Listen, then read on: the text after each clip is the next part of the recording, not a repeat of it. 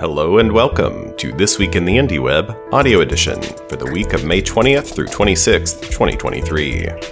This Week in the Indie Web is a weekly digest of activities in the Indie Web community at indieweb.org. It contains recent and upcoming events, posts from Indie News, and a summary of website updates.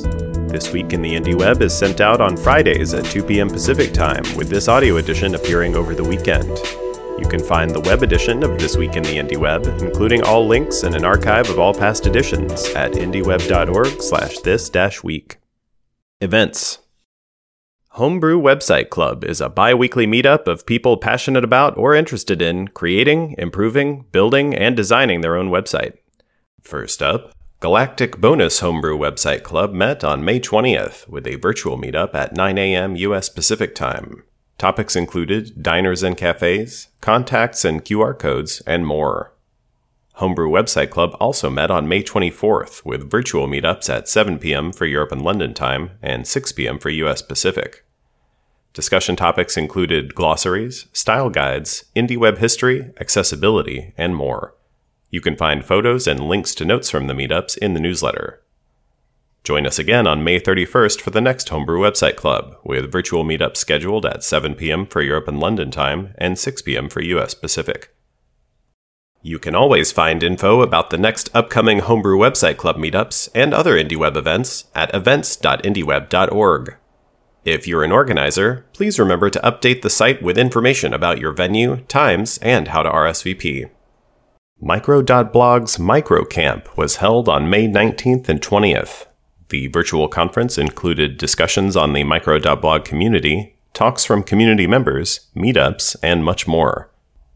You can find videos of all the talks at micro.camp. All IndieWeb events follow the IndieWeb Code of Conduct, which can be found at indieweb.org/coc. And all IndieWeb events are volunteer run, so if you are interested in helping organize, getting the word out, finding sponsors, and more, let us know in the chat at chat.indieweb.org. Planning is underway for an IndieWeb Camp Nuremberg for 2023. Tentatively scheduled for October 28th and 29th, it will be adjacent to the Border None Conference, which is celebrating its 10 year anniversary. Here's a brief summary of posts collected this week by Indie News, a community curated list of articles relevant to the indie web. You can read more or submit posts of your own at news.indieweb.org. Ryan at snarfed.org posted Mapping Between Decentralized Social Protocols. In it, he calls for comments on a draft for bridging multiple protocols and identities across the Web, ActivityPub, Bluesky's AT protocol, and Nostr. James at jamesg.blog posted announcing stories.js, create web stories on your personal website. Inspired by the open stories format, which was described in the newsletter a few weeks ago, stories.js is a browser native web component. Check out James's post for the source if you'd like to use it on your own site. Marty at martymcgui.re posted rebooting an IndieWeb web ring. In it, he discusses the history of the WebRing source code, its recent port from JavaScript to PHP, and assures users that this is not a big deal and to feel free not to worry about it.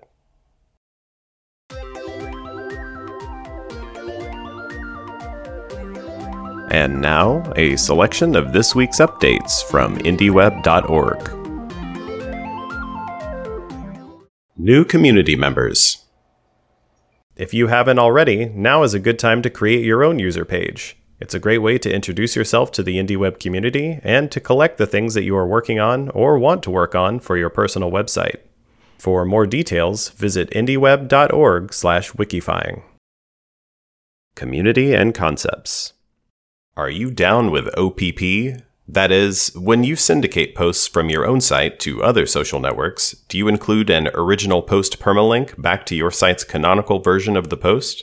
Adding these links helps both human readers and automated systems understand where your original content really comes from.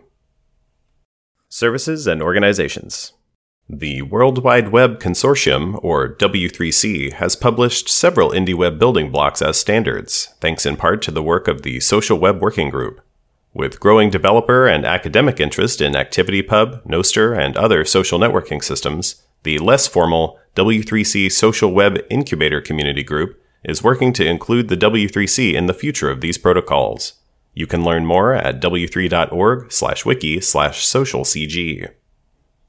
IndieWeb Development Because web is in the name, it may seem natural that the IndieWeb encourages a focus on designs which use portable, semantic HTML. But don't overlook the power of a good plaintext design. This week, the poll page was updated with an example from Mastodon, where Open Graph metadata, read by chat programs like Slack, produces a plain text preview with the prompt and poll choices clearly marked. As always, you can follow the links in the newsletter to learn more about and add detail to any of these concepts. That's going to do it for this week. Thank you for listening. This English version of This Week in the IndieWeb audio edition was read and produced by Marty McGuire. If you have suggestions for improving this audio edition of the newsletter, please feel free to contact Marty in the IndieWeb chat. This Week in the IndieWeb and the Indie News services are provided by Aaron Parecki. Music for this episode comes from Aaron Parecki's 100 Days of Music project. Find out more at 100.aaronparecki.com. Learn more about the IndieWeb at indieweb.org and join the discussion via Slack, IRC, or the web at chat.indieweb.org.